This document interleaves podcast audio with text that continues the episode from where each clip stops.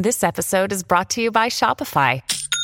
Forget the frustration of picking commerce platforms when you switch your business to Shopify, the global commerce platform that supercharges your selling wherever you sell. With Shopify, you'll harness the same intuitive features, trusted apps, and powerful analytics used by the world's leading brands. Sign up today for your $1 per month trial period at shopify.com slash tech, all lowercase. That's shopify.com slash tech.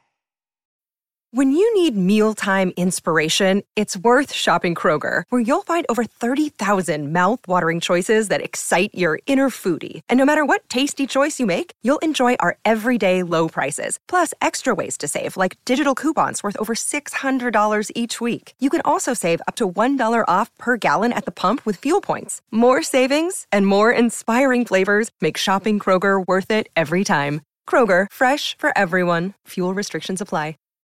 Look, Bumble knows you're exhausted by dating. All the must not take yourself too seriously and 6 1 since that matters. And what do I even say other than hey? well, that's why they're introducing an all new Bumble with exciting features to make compatibility easier, starting the chat better, and dating safer. They've changed, so you don't have to. Download the new Bumble now. The following podcast contains explicit language.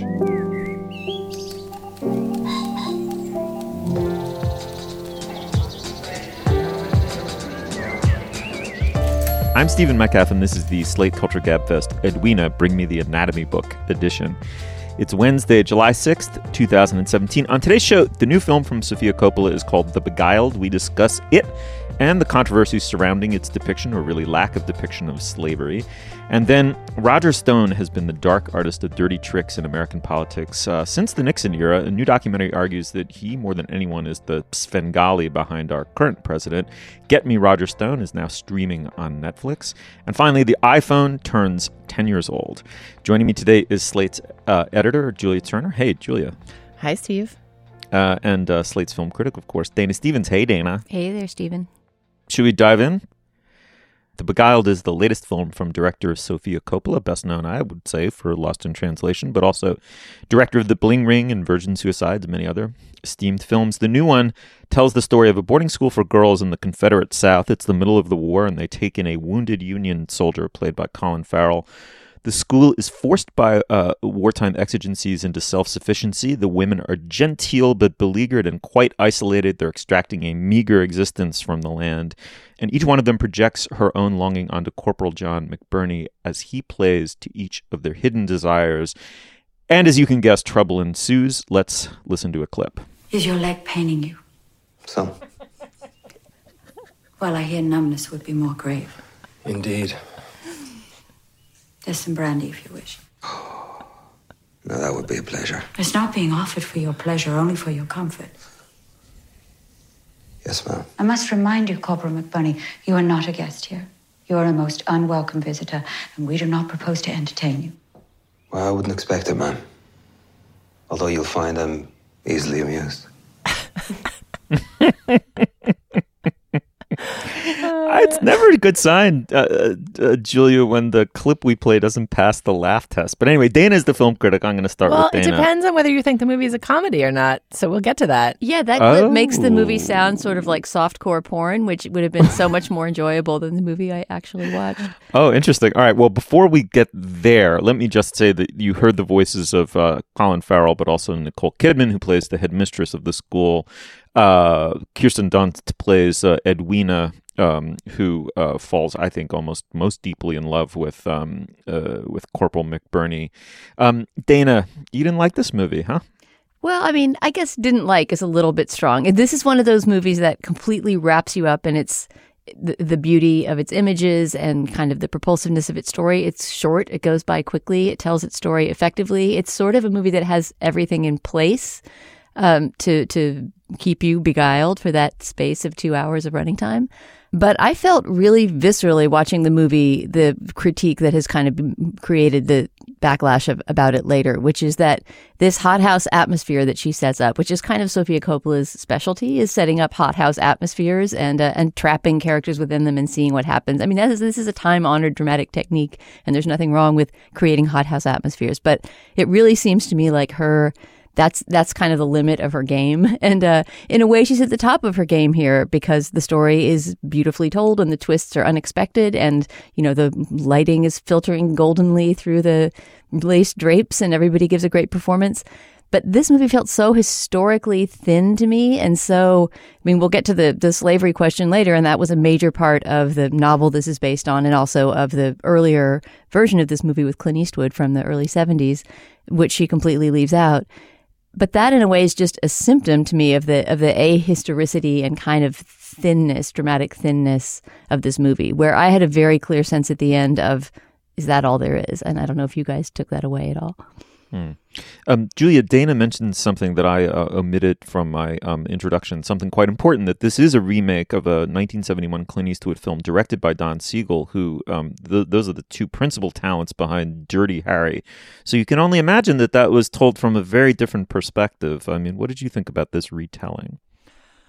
Uh, well, I'll come back to the question I raised at the beginning, which is uh, if you think this is a very ponderous, slow, serious mu- largely musicless, apart from the uh, diegetic music of the girls' own singing and playing, which is really interesting because I think the one critique of Sofia Coppola is like she just does mu- music videos. It's glamorous women in dresses with like crazy, beautiful, uh, non-contemporaneous songs blasting behind. Like it's very still. The movie. It's very cloistered in a way that struck me as novel.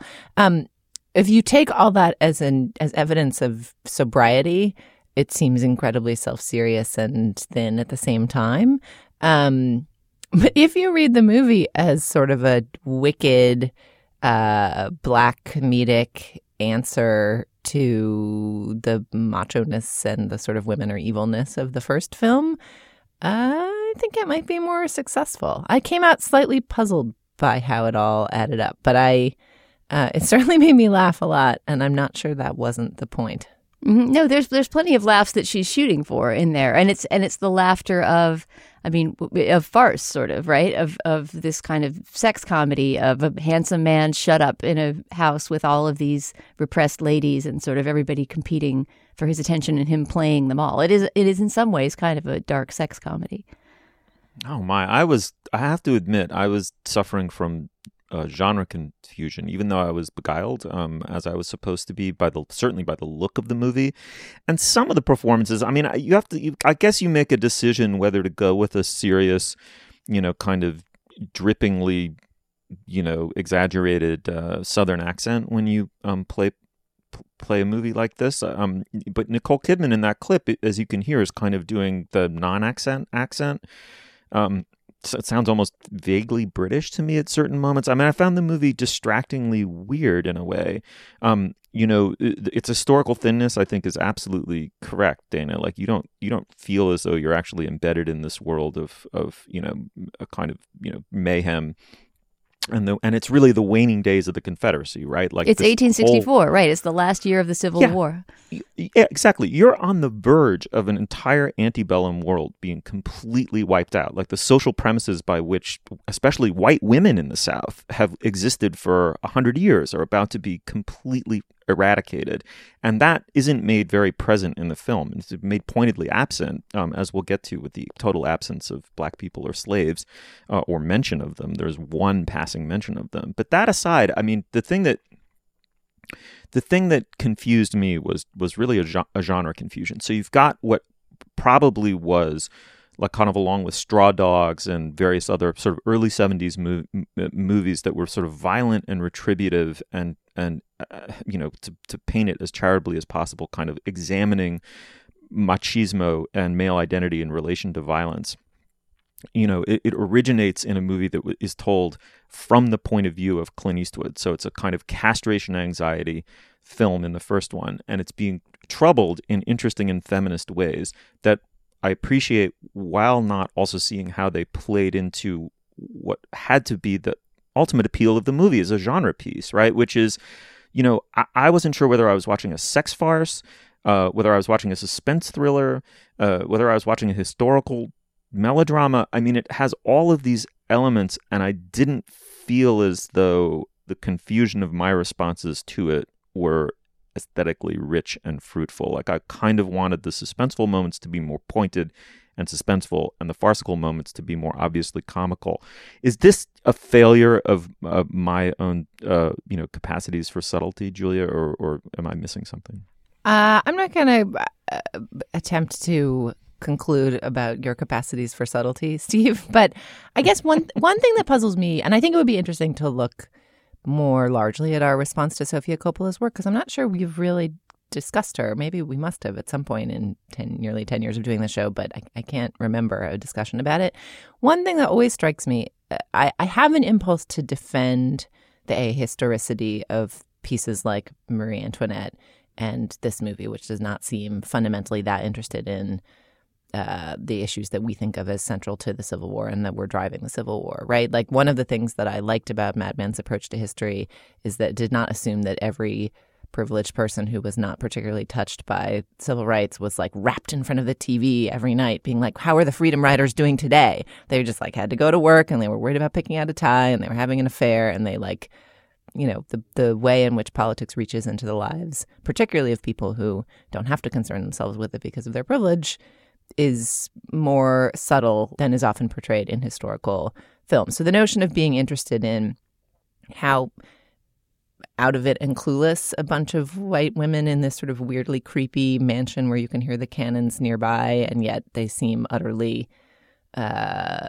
kind of unconcerned by the actual core issues being fought for doesn't to me seem necessarily a sign that a movie is beneath consideration or respect. Like there, there are ways to do that that are bad. There are ways to do that that are smarter. I'm not quite sure where I land on how Sofia Coppola has done it here, but I, I don't think that's an out of bounds approach to historical fiction.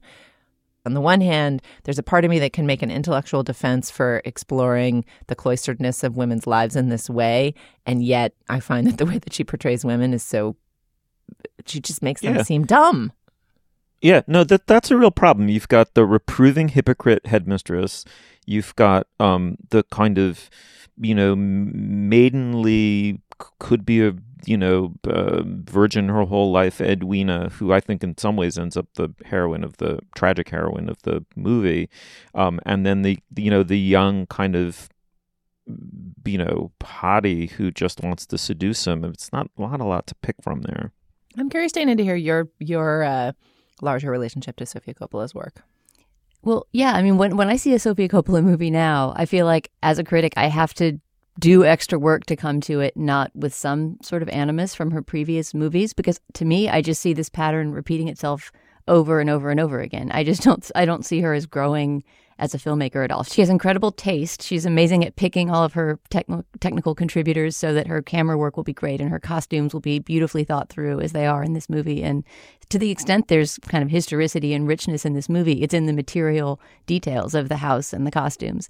Um, but I just I feel over and over again, and when you think about the Virgin Suicides, it's true. Or somewhere, her last movie with Elle Fanning that was sort of about um, a Hollywood star trapped in the Marmont Hotel. Everybody is living these lives of kind of privilege and enemy and and drifting kind of pointlessness. And she's amazing at capturing that mood. The Bling Ring also is, is essentially all about capturing that mood.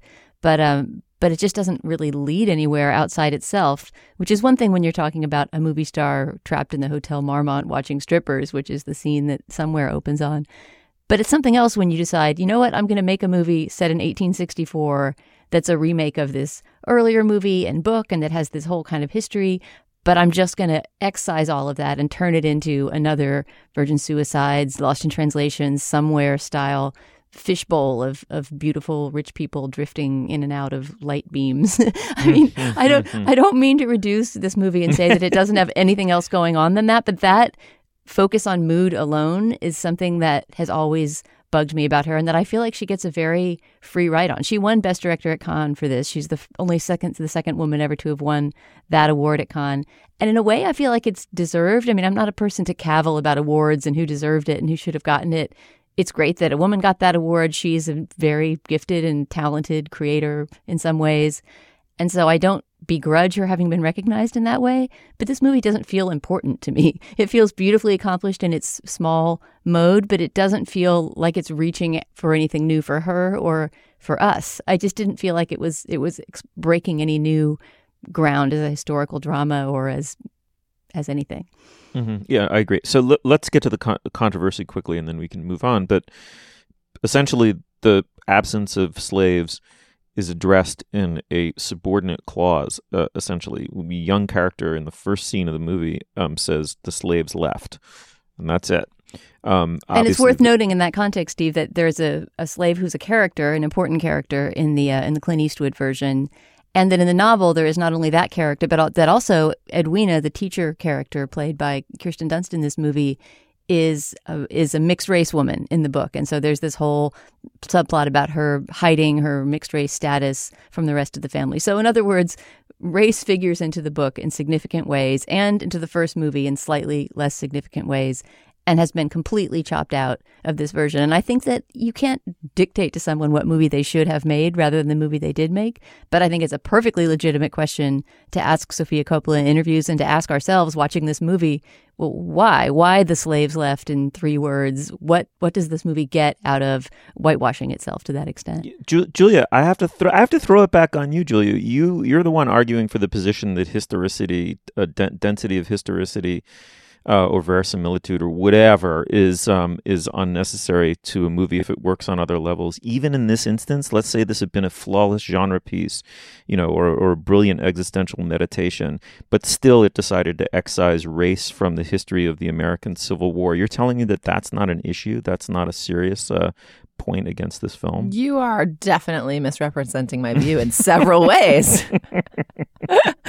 um, well, first of all, people have asked Sofia Coppola this question, and she said essentially um, that she wasn't confident she could do justice to that story, that the issues there were uh, bigger, more complicated uh, than the ones she hoped to address in this film, and that she wasn't sure she was the person to tell that story. So, the, you know, uh, there was a piece on the Daily Beast by Ira Madison pointing out that she, she's a bit damned if she does, damned if she doesn't. Like if she was the white female director really trying to deeply interrogate issues of race and corsets in this uh, film, she might have come in for criticism the other way.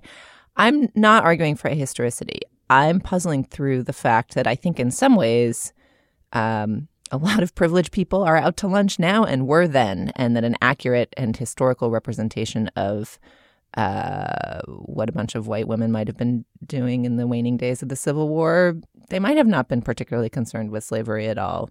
They might have mm. been more mm. concerned with their needlework. Mm. I, however, I do think the choice to take material that, that had the stories of slaves embedded in it and excise them seems uh, kind of icky. Well, and for that absence not to be part of mm-hmm. the movie. When when that little girl at the very beginning exactly. of the movie says the slaves left as she's walking the union, wounded Union soldier back to the house, I thought, okay, so that's going to become something. You know, their absence will be some sort of presence in the movie, even if it's just in terms of understanding these women's relationship to domestic sh- chores that we must presume for many years as their privileged young ladies in a boarding school had been performed for them by slaves, right? I mean, so even that kind of sort of paved over inequity, you know, or that absence was not really present in the movie. Right. There's one moment later on where Colin Farrell and Nicole Kidman's characters talk about the end of the war and what it means, where there's a bit of a like, this way of life is dying type moment. Right. And you're right. That's it. That's the only thing. And slaves don't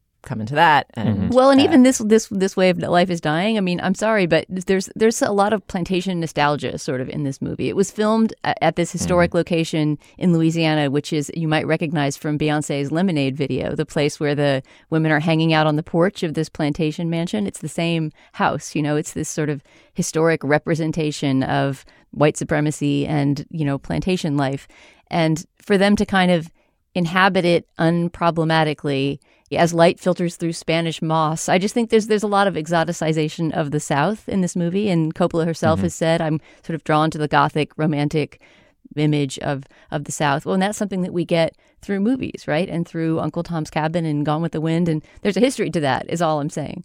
Yeah, no, I I, I think the tone shifts. Uh, in in all the ways that you describe, Steve, are in here in a way that makes it impossible to actually defend this movie in the way that I'm proposing one could defend a movie that makes some of the choices that Sofia Coppola makes here. Like this movie, I, I, I Right. is not entirely Right. successful in those terms. No. it- I'm just saying, like the, they the are, they seem like cloistered ninnies. They aren't like the heroes of the film exactly. One, one critic we read called them dollops of meringue in their dresses, which was such a great description. Uh, you know, their softest, softest pastels. Like the movie's too in love with them and critical of them at the same time to quite come off. My problem with The Beguiled is that it doesn't function enough as an allegory, and you never want anything to be reductive to its meaning in any sort of simplistic way. And yet, this one is so gauzy and impressionistic, even though it has all the elements of what appear to be an allegory. Like, uh, you know, a northerner from the world of violent conflict drops into this, you know, uh, hothouse, and um, sexual desire is unleashed. And the idea that this is meaningful uh how exactly is Right. never fully explored or It's only meaningful to the level of Colin Farrell's eyelashes. Mhm. Like, there's no, there's no, Ex- they don't mean anything other than that Colin Farrell is a manly man stud. Yeah exactly the meaning in this movie extends no further than, than the end of colin farrell's eyelashes I mean, I would only just add for people writing into us that Sofia Coppola has a very sizable cult, and I, and and it's a cult full of people who love movies and care about movies. And some of my favorite critics are just utter stands for Sofia Coppola. So I would be interested to hear somebody persuade us and give us the opposite argument, and say this is an important film, and you guys don't get Mhm. why. Yeah, I'd love to read that. Yeah, and I, agree. will say the one thing about her, uh, I I have that feeling after her movies where you walk out into the world and the world is a movie. Like there's certain filmmakers Hmm. who train your eye or change your eye, and suddenly like the framing of the steps of the Angelika escalators and the door of the theater as I was walking out felt fraught with import. Right. when the Angelika feels beautiful, the movie really did something to you. Yeah, but yeah, she's a mood creator. She's an able, able mood creator for sure. All right I, we've achieved something approaching consensus which is a sure indicator that we're wrong. So come to facebook.com slash culturefest and tell us what you thought of this movie if you've seen it. Um, its omissions sins of omissions and uh, commission and uh, its uh, many aesthetic virtues. Uh, all right moving on. This episode is brought to you by Snapple. Welcome to the Snapple mm, Market Auditory Experience. Close your eyes. Imagine you're walking into your neighborhood store. You make your way to the back and reach for your favorite Snapple flavor. You can't wait. You take a sip. Whoa, that's a lot of flavor. Hmm. What flavor are you holding? Now open your eyes and check out Snapple.com to find ridiculously flavorful Snapple near you. All right well now is the moment in the podcast we talk uh, talk some business what do we have uh, julia Uh, well, the first thing I want to say is that if you enjoyed that somewhat protracted discussion of The Beguiled, uh, even half as much as we enjoyed conducting it, you should also check out Represent, which is Aisha Harris's wonderful podcast about the nature of representation in the culture today. She interviews all kinds of creators of culture and is interested in how things get made, and in particular, how things by people who are not straight white men get made and and uh, how the choices they make shape the way we perceive the world. And she actually had the writer Corey Atad on to discuss some of the issues of representation in the Beguiled that we touched on on an episode last week. So go check that out. It's Represent with Aisha Harris, Slate writer, longtime friend of the podcast, uh, and you can find that anywhere you get your podcasts. Second up. Uh, in Slate Plus today, we are going to be answering some listener questions. So, when we discussed S Town, uh, a few weeks, months back, Steve made some offhand, some might even say high handed comments about uh, the aesthetic of this American life and his distaste for it. And many listeners have written in to say, What? How could you not like this American life? So, we're going to talk a little bit about the aesthetic of this American life, where it stems from, how it's evolved, what we think of it in Slate Plus. If you're not yet a member of Slate Plus, you can hear segments like this and also get an ad free version of the Slate podcast feed by joining. And Slate Plus is now easier to join than ever. You can join free for 90 days by downloading our new iOS app at slate.com slash app. That's the easiest way to get the dedicated ad free podcast feed with bonus segments. So check it out. Finally, one more shout out Chris Molanphy's new podcast, Hit Parade, his monthly show about excellent pop songs of yesteryear. or at least notorious or interesting ones, uh, has a new episode that came out on our feed last week. It is about Elton John and George Michael and the travails of um, male pop stardom if you are gay and haven't told people yet, and then what happens after you do. Um, it's great. Also, Chris Molanphy will be on our show next week because next week is Summer Strut. Get excited, get strutty. Um, so a lot of Molanphy come into your earbuds uh, which is always a good thing. All right, finally, we have a request to make to our listeners, and we're going to have Dana make that request. Yes, uh, if you're a person who loves this show and has strong feelings about the Slate Culture Gabfest, and I know there are some of you out there because when we went to Australia, for example, there were many, many people who came up and told us kindly how important the podcast has been to them and how much they love to listen every week. If you are one of those people, it has been a while since we asked you this, but please go to iTunes and leave us a review there. It really, really helps new people to discover the show. It helps us to move further up in the list so that our podcast appears for people who are exploring podcasts for the first time. And it's really, uh, aside from subscribing to Slate Plus, one of the most material ways that you can help this show to prosper. So if you love us, please go and tell people so on iTunes. We really appreciate it. Yeah, we don't ask you this every week because we figure you might get um, tired of us asking you, but we're hoping to do a little iTunes review flurry. iTunes is an ecosystem that uh, wonderfully surfaces exciting new shows, and there's lots of exciting new shows out there to listen to. Um, but it also means that if you are a decade long old stalwart, uh, it can be useful for people to chime in and say what they like about what we do. So, iTunes Flurry, please go leave a review. Thank you. All right, Steve, onward. Get Me Roger Stone is the new and I think a quite gripping documentary on Netflix about the political operative Roger Stone. Roger Stone has been around Republican politics uh, really kind of in, in, contemporary terms almost forever. He was the youngest person named in the Watergate inquiry.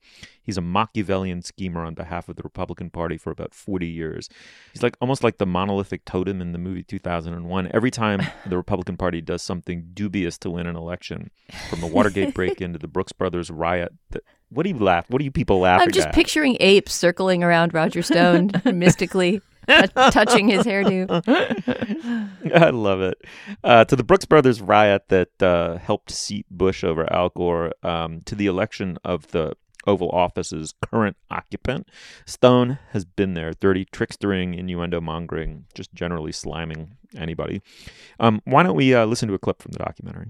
When I was assigned New York for Ronald Reagan in 1979 for the 1980 election, shortly thereafter, I was invited to a dinner party uh, being thrown by a Washington socialite uh, who, in all honesty, I was trying to lay, and Cohn was present.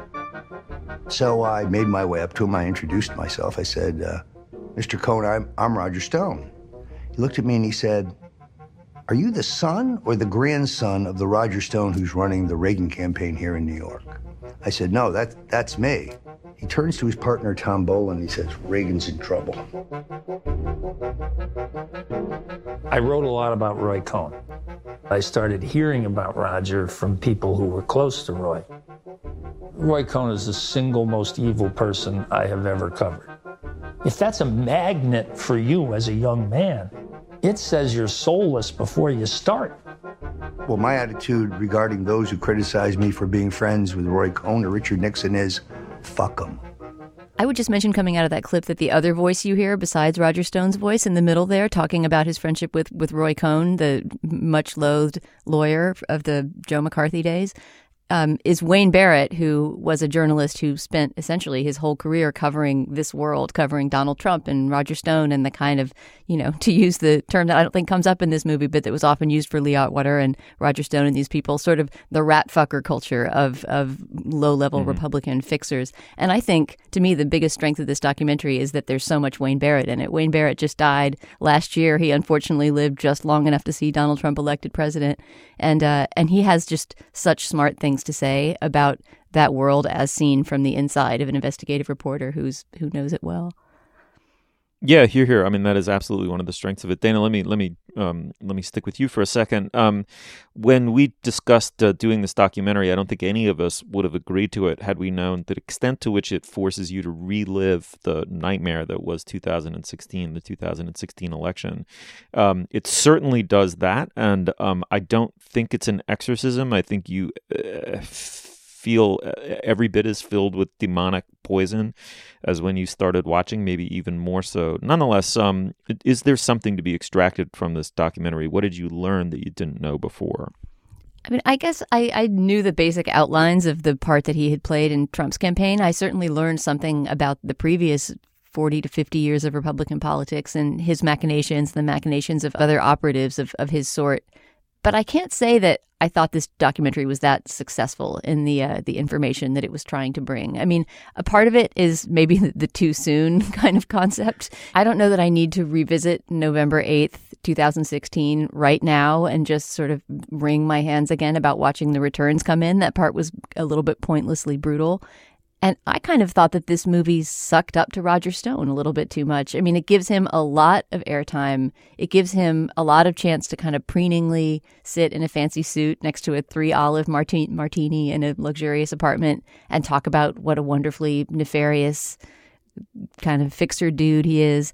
And yes, it also has some investigative background and kind of counter narrative to what he says. But I felt that this documentary let him be too cute. You can even hear that in the music mm. underneath the clip mm-hmm. that we mm-hmm. just played, that there's a mm-hmm. little bit of a cutesy trickster vibe to letting him say his piece. And uh, for one thing, not challenging him much in interviews. Not that challenging Roger Stone really does any good because he's sort of determined to skate on the surface of everything. But I don't know. It, it, it felt to me a little bit stunty and gimmicky, this movie. And I didn't feel that the amount I learned about Roger Stone from it a gave me a whole lot of clarity about what happened in this insane last two years than I already had before. And B was really quite worth the amount of cutesy smarm that we had to endure from Roger Stone and in some ways from the framers of the story about him. Yeah, I could not agree more. I mean, I came away from this with my typical itchiness that I've expressed on this program before with documentaries as a conduit for information that could also be conveyed journalistically. Like, and this one set off all of my alarm buzzers of should we how much should we trust this information uh, roger stone loves telling his own story and he has i think bent these filmmakers to his purpose to get them to tell his story the way he wants it to be told as this swashbuckling mastermind who's got a finger in every pie. There's one moment in the film where Tucker Carlson, who appears as a talking head, evinces some skepticism about uh, the difference between whether Roger Stone actually was engineering all of these crucial moments in the history of uh, Republican politics in the last 50 years, or whether he just likes to tell the story of him having been at the center of these things because he's clearly a self aggrandizing, uh, narcissistic, just kind of enjoys being a, a larger than life character. And to me, that is the question. That is a really interesting mm. question about how his self conception and persona, married to what he actually achieved, married to uh, the this style of Republican politics as it shifted away from the Republican Party of Eisenhower. And this movie doesn't interrogate any of that. I mean, it's you know, and I get the temptation. Like it's like Roger Stone as a, as a documentary subject. It's like getting you know a big glittering, sparkling, multi-carat diamond, and there's a version of making the documentary where you just point the light at the diamond and it and all the mm-hmm. sparkles sparkle everywhere. Yeah. But they didn't. Sure. Ah, this metaphor's falling apart. Set it in any kind of interesting setting. I don't know. Like the, it, it, it, it's it's there's no uh, there's no meat here. So I still learned a lot. It was interesting to see some of the historical footage. I had read a lot about Roger Stone, but not seen a lot of him. You know, I I I know more than I did two hours ago, but I don't know as much as I wish I did. And it's really sort of hard to trust the truth value of what Roger Stone is saying by its very nature. So when he talks, for example, about his distancing from the Trump campaign at the at the end of the uh, election cycle, it, he still seems to want to believe that he was there in some important way, but you also see him on election night basically he, toasting with Alex Jones uh, during the taping of InfoWars, which yeah. gives you the sense that he was sort of s- sent off to the fringes somewhere. There was a lot to question in his smug presentation of his importance to the campaign. No, no, no, absolutely. Look, I if, well on the on the specific point, you know, Manafort ended up the um, Paul Manafort ended up the um, campaign chief for Trump. Uh, Manafort is the has been the uh, lobbying partner of Stone for um, I don't know what 30 years plus. Uh, it seems t- entirely plausible that he got the job because of Stone. I mean, Stone in some material way was always present. Um, in the in the uh, and influential within the Trump campaign. But that that aside, I mean, it should be said this this this documentary was made with the full cooperation of Stone. Uh, he addresses the camera directly. He understands that the that the documentary is being made by, as he repeatedly points out, you know, liberal intellectual types, loathsome liberal intellectual types. Um, I, I you know, he, I think it's a painful document and an obnoxious document, but I think it's a a critical one for two reasons. I think first, it demonstrates the extent to which, over the last 40 or so years, nihilism went from being a purely instrumental thing under Nixon, right? Like, you hire a cheerful nihilist to do your dirty bidding for you because that's the only way you can win the popularity contest that is politics, um, especially if you're fronting for essentially unpopular policies.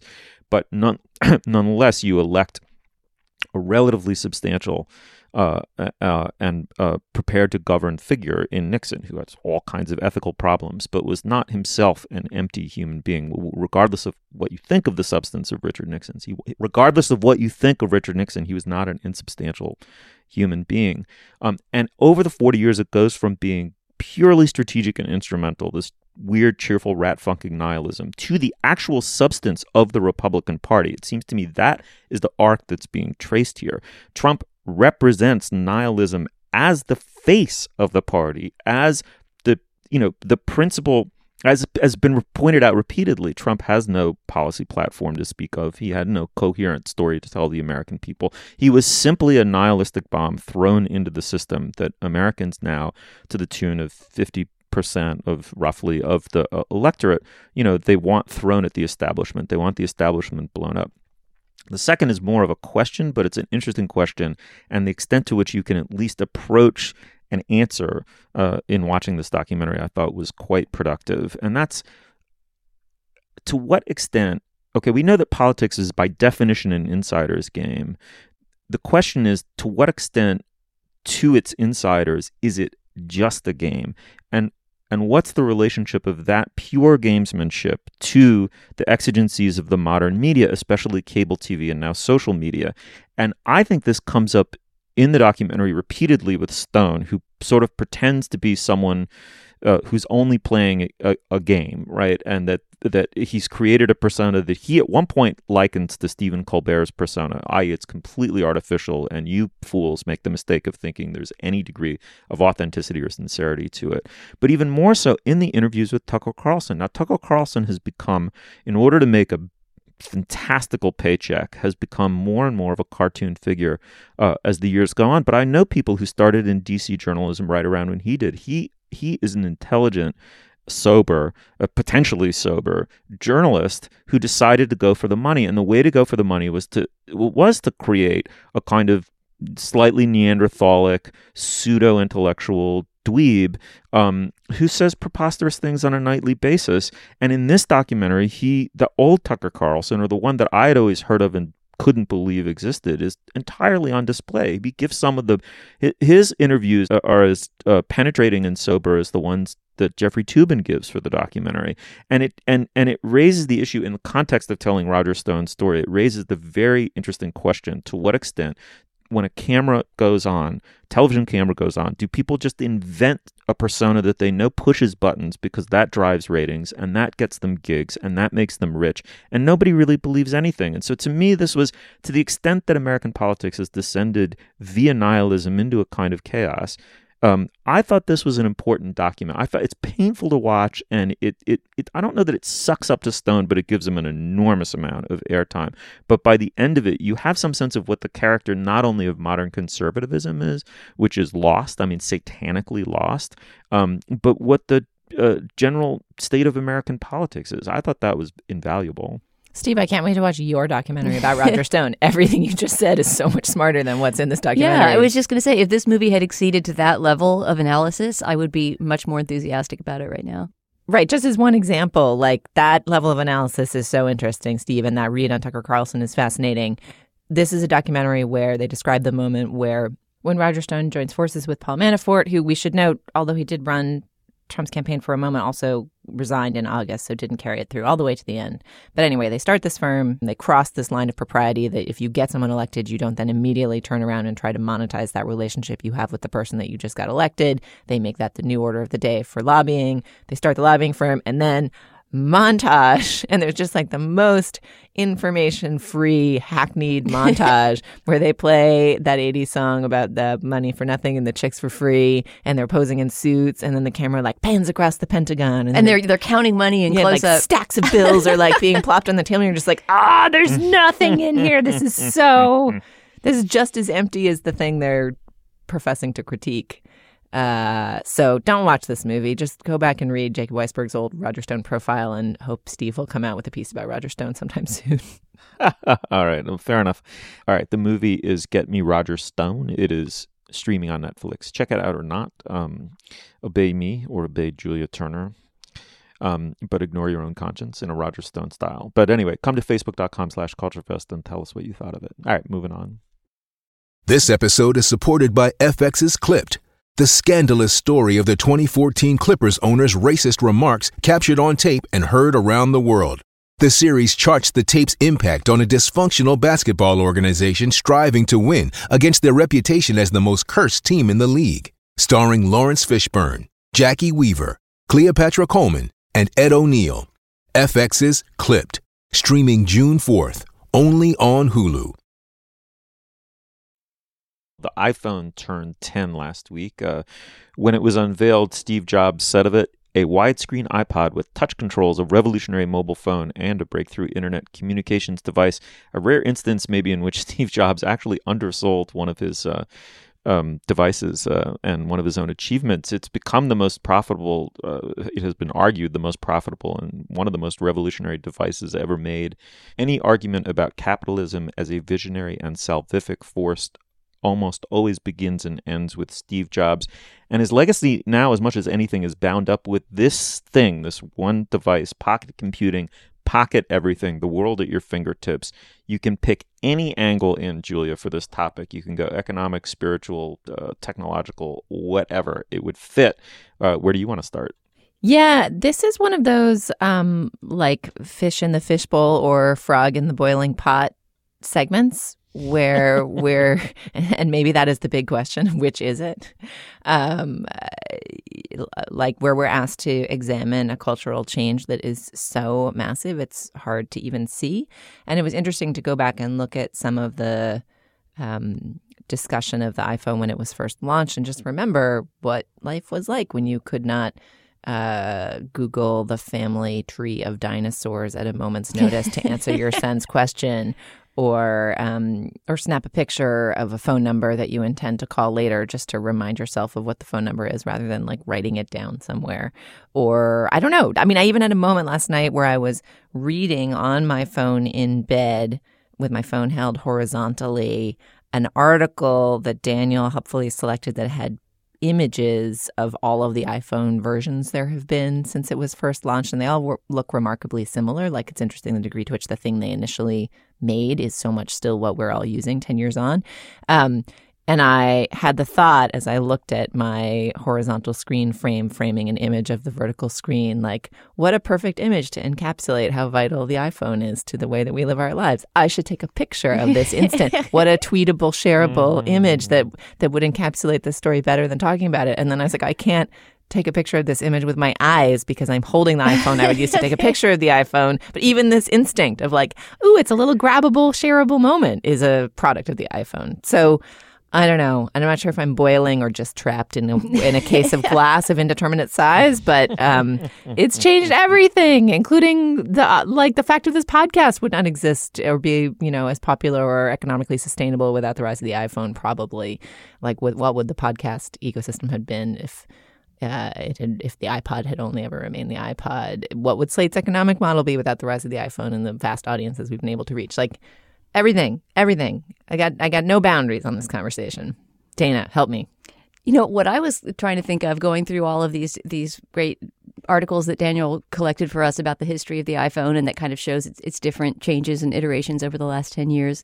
I was just trying to locate my own history with it and decide when I had first gotten one and had that moment of, you know, suddenly going from your phone being a thing that you make calls on and occasionally snap a blurry photo on to this kind of extension of your body, which is what I think a lot of people's smartphones mm. have become. Mm.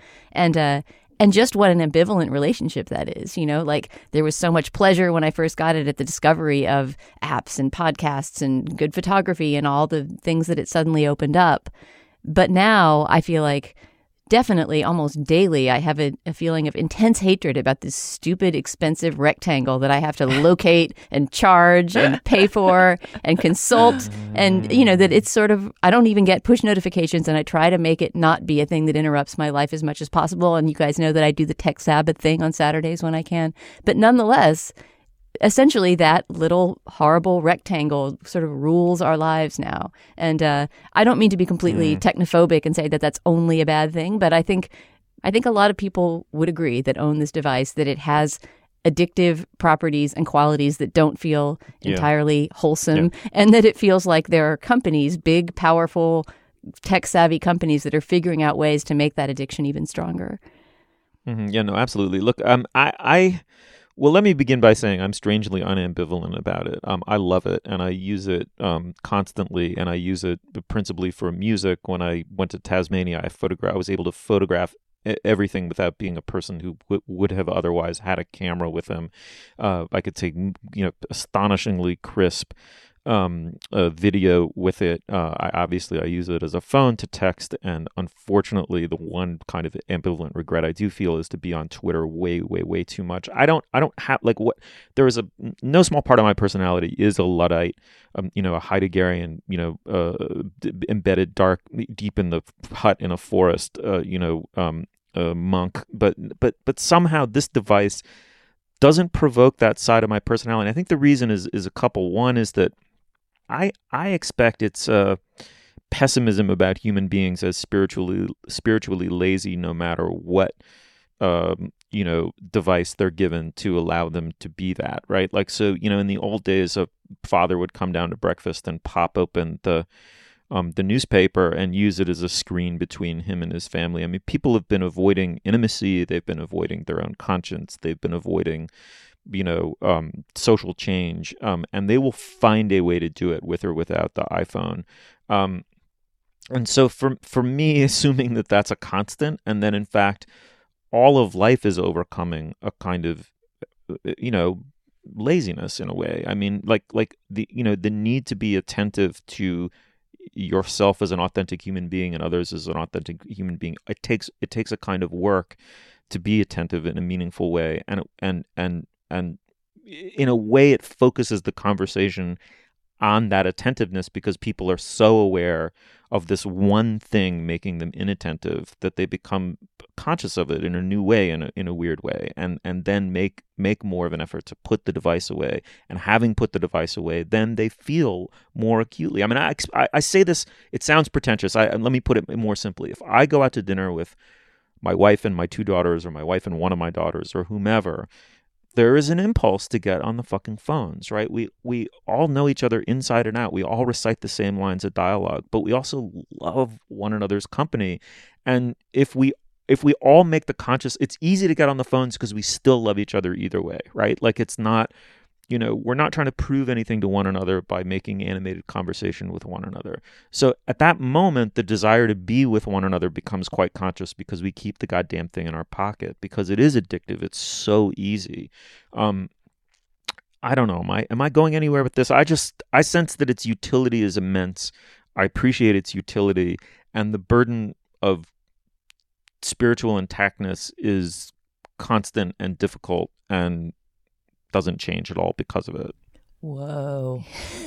that is not what I thought Steve would say. No, I I, I think I agree with you. I, I, think, I don't. I think you're discounting. I think you're discounting the difference between the power that digital media has and non-digital media, and just the enormous corporate forces that are mm-hmm. impinging upon that device to make it something that we can't put down. I mean, I just think that that is different from a guy holding a newspaper up because he doesn't want to talk to his kids. They may be the same in kind, but they're very different in degree. Yeah, I would argue in some ways the web is better. Like there's so many more things you can find. It's more interactive. You can curate your own experience for better or for worse. But uh, I I don't know. Like there's there. I feel like having an iPhone in hand a lot uh, fosters like inquisitiveness and research and learning in my family. Like we're always like, let's find out, let's look it up. Like a family project of let's find out is that's like very much the spirit of our hanging out. Like we have a conversation and my kids are at the age of why, why, why, why, why this and that. And so we look it up and we figure out the answer. Or, Mhm. you know, you can kind of explore music in that way. Oh, we love this song about Rhode Island. What's this? What's another song that's like that? Or what's a, we have a version of Blossom Dearie singing it. Like let's find a version of Mandy Patinkin singing it. Like the, the, it's a tool for exploration in a way that uh, certainly, I mean, a replacement for the newspaper as the daughter of newspaper, a newspaper man and woman. I'm not sure I can argue, but like as a replacement for TV, which is what it Mhm. often is, like Mhm. so Yeah. much better. Mm-hmm. Now, of course, then there's the people who watch TV and and look at the iPhone at the same time, and that's that that's it does, is not a group that always excludes me, and like that you can sort of feel like you're living in a in a down slope towards idiocracy when when you start doing that. You're like, well, I must be both reading things on my phone and having TV. on. I must only listen to the prestige dramas that they're now making while I watch other things on my. then you're like, okay, no, we're all we're all idiots, and this is going a bad bad place. right. Listen, I don't want to put too much emphasis on the father with the newspaper as a you know screen between him and his family. Whatever it was, all I mean is that people will find a way to avoid themselves and others. And if it's the iPhone, it's the iPhone. If if if, however, Dana, you really love being with uh, others and specifically your family, uh, the iPhone is a terrific, as Julia says, instrument for that togetherness. I mean, the number of times I have to drive my kids fucking everywhere up here, right? Like I'm in the car with them for hours. And there are any number of ways that experience can go, including into like profound silence.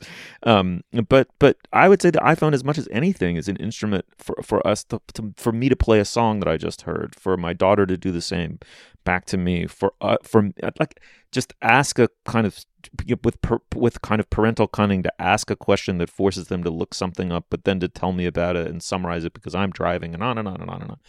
Intrinsically, I, I have a hard time. And Dana, you know me, I'm as likely to ascribe, you know, uh, malevolent uh, ubiquity to corporate America, and um, uh, you know, uh, but in this instance, I kind of think uh, the hagiography sounding jobs and the kind of um, caveman look at fire awe that people feel for this is signal, you know, single greatest creation. I kind of think is somewhat warranted. I also think we're just, I think it's going to endure. Like, I think in 50 years looking back or in 200 years looking back, it will also seem like a pivot moment because I think what it's going to be is a bridge to uh, a world that we can all feel ambivalent about. And this is back to the boiling or just contained question. Um, of of integration of computing into aspects of our lives. And I think that's the next step there is Alexa and the other in-home voice tools. And as you note, Dana, there's uh, plenty to be concerned about in the notion of opting into uh, corporate surveillance in our own kitchens. But the sense that we are rapidly accelerating towards a future like Star Trek Next Generation, where you say like, "Computer, make me a latte," and it says latte, and then it just like materializes next to you, mm-hmm. is like this. The iPhone seems like the pivot point toward that, towards just the the personalized, responsive computing with you always. Right. And I just think that there is a there's an intractable ambivalence in that. I'm not trying to be a luddite about it and shake my fist at the iPhone. I mean, it is just a thing that has happened that has changed the way we relate to information and technology and media and everything. And in many ways that's that's a wonderful thing. But there's no way that it doesn't also bring a huge amount of changes that we still can't fathom, right? I mean, there hasn't yet Mhm. been a, a generation that grew up with this, right? It's only 10 years old. Mm. Siri, get me a platitude with which to end this segment. um, all right. Anyway, the iPhone is 10 years old. Uh, we're on our way to lattes for everyone. Um, uh, this And one has got to generate. yes, exactly. Latte dystopia. This has got to generate some serious chatter on the Facebook page. So come there, tell us what you think of the iPhone, uh, how you use it, and uh, what you think of it. Or wait, actually, tell us the biggest way you think the iPhone is changing all of our lives, and maybe we'll um, read some off in a future Plus segment and uh, and and assess the the changes we didn't even get to discussing here. All right, moving on. Hey, it's Kaley Cuoco for Priceline. Ready to go to your happy place for a happy price? Well, why didn't you say so? Just download the Priceline app right now and save up to 60% on hotels. So, whether it's Cousin Kevin's Kazoo concert in Kansas City, go Kevin, or Becky's Bachelorette Bash in Bermuda, you never have to miss a trip ever again. So, download the Priceline app today. Your savings are waiting. Go to your happy place for a happy price. Go to your happy price, Priceline. All right. Well, now is the moment in our podcast where we endorse Dan. No, no, no, no, no, no, no, no. What do you have? Stephen, this week I'm going to do something I rarely do and endorse a local place. It's something I try to avoid doing because I know Oh. our listeners are all around the world and I don't want to force them to go to one single place like some podcasters what kind of a frequently do. would do that? Oh my god, damn.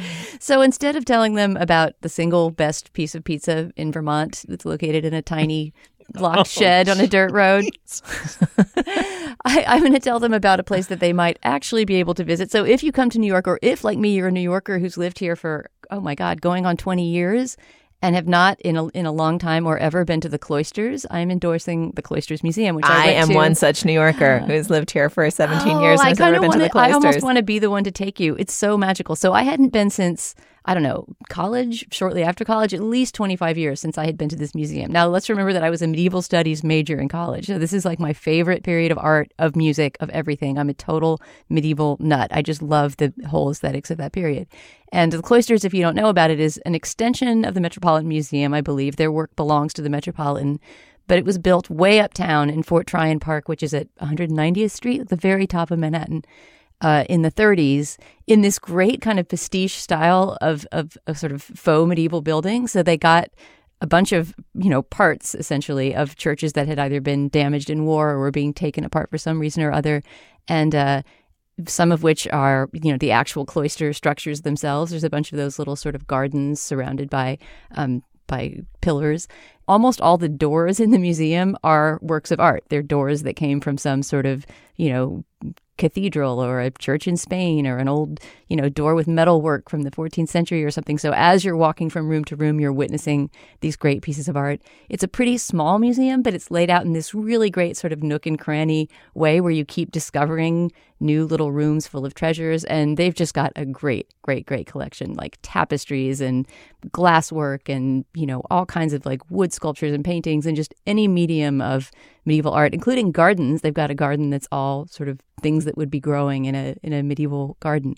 Um, anyway, and there's a wonderful little cafe. I recommend bringing a picnic, and you can just sit there as long as you want and drink your iced coffee and look at incredible art all around you. So I had a very dreamy birthday there, and I'm endorsing the cloisters. All right. Oh man, I will finally I'm go. born and raised in New York and uh, never been. Julia, what do you have? I have the most opposite to Dana's endorsement, the most practical, the most modern. Uh, this is sort of a follow on to our iPhone segment. Uh, one of the ways in which the iPhone has become a nuisance rather than a pleasure lately is uh, the rise of mobile telemarketing.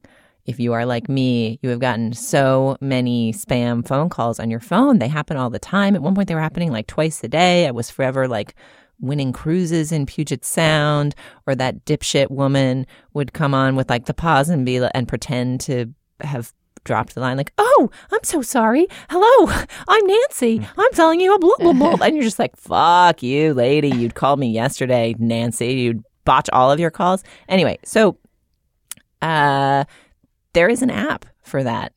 An app called RoboKiller. There's also another one called Nomorobo, which both of the names are good. I think uh, Gabe Roth is the one who turned me on to Nomorobo, and somehow through internet research, I arrived at RoboKiller. But RoboKiller is an app.